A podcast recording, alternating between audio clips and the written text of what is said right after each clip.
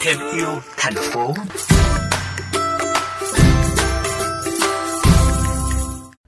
Thưa quý vị, giải pháp thiết kế cân bằng năng lượng đang trở thành một xu hướng trong xây dựng hướng đến giảm phát thải carbon, chống biến đổi khí hậu và phát triển bền vững. Mới đây, Viện Nghiên cứu Truyền thông Phát triển RED phối hợp cùng Đại sứ quán Hà Lan tổ chức buổi tọa đàm khoa học thảo luận với chủ đề Thiết kế cân bằng năng lượng, tinh hoa của kiến trúc bền vững. Một công trình được gọi là cân bằng về năng lượng nếu công trình đó tiêu thụ năng lượng từ nhiên liệu hóa thạch bằng không và có lượng phát thải carbon ra môi trường bằng không, đồng thời tạo ra năng lượng tại chỗ, đủ để cân bằng nhu cầu năng lượng tiêu thụ hàng năm, đảm bảo chất lượng cuộc sống. Phó đại sứ Hà Lan tại Việt Nam Christopher Pommerberger đã chỉ ra những kinh nghiệm khi nước này áp dụng thiết kế cân bằng năng lượng và tác dụng của nó vào thực tiễn. Đó là giảm rõ rệt năng lượng tiêu thụ sưởi ấm, thấp hơn 10 năm trước là 36%, dù dân số tăng và xây dựng nhiều hơn. Từ ngày 1 tháng 1 năm 2021, tất cả các tòa nhà xây mới ở Hà Lan phải đáp ứng tiêu chuẩn cân bằng năng lượng gần như hoàn toàn. Phó đại sứ Hà Lan cho rằng Việt Nam đang đối diện với áp lực đô thị hóa và tăng trưởng xanh là cách duy nhất để sống hòa thuận với thiên nhiên, đồng thời đây là giải pháp ứng phó với sự ấm lên toàn cầu. Uh, I'm sure that Vietnam và tôi chắc chắn rằng Việt Nam, một phần của chiến lược tăng trưởng xanh, cùng với những cam kết đưa ra tại hội nghị thượng đỉnh COP26 để trở thành một nước trung hòa về khí hậu vào năm 2050, sẽ đi theo con đường đó.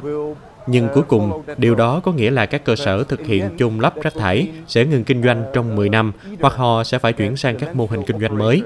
Mà để đạt được điều đó, thuế đối với việc chung lắp rác thải cần phải tăng lên cao và đồng thời, việc khuyến khích tái chế và tái sử dụng cũng cần nâng cao như vậy.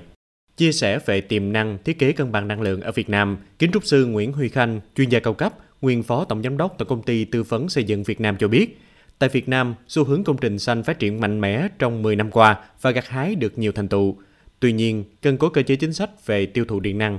Ta chưa có được cái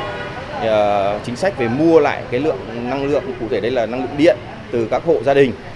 À, và à, và thứ hai là chúng ta bị vướng mắc về các cái mặt ờ, đầu tư và công nghệ ví dụ như công nghệ về à, tích trữ năng lượng cụ thể là điện mặt trời thì được phải tích tích trữ để sử dụng vào những thời gian mà không có mặt trời. Và chúng ta phải chuyển đổi nó về các cái hệ thống điện thông dụng. Thủ đô Amsterdam, Hà Lan sẽ là một trong những thành phố đầu tiên bị ảnh hưởng bởi mực nước biển dân do biến đổi khí hậu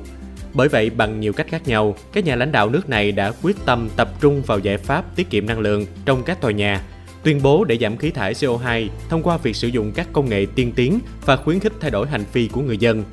Chính phủ cũng như cộng đồng đóng vai trò quyết định trong thực hiện thành công chính sách đô thị bền vững. Bài học kinh nghiệm này sẽ giúp cho quá trình hoạch định chính sách và lập quy hoạch tạo ra môi trường tốt hơn cho nhiều đô thị trên thế giới, trong đó có Việt Nam.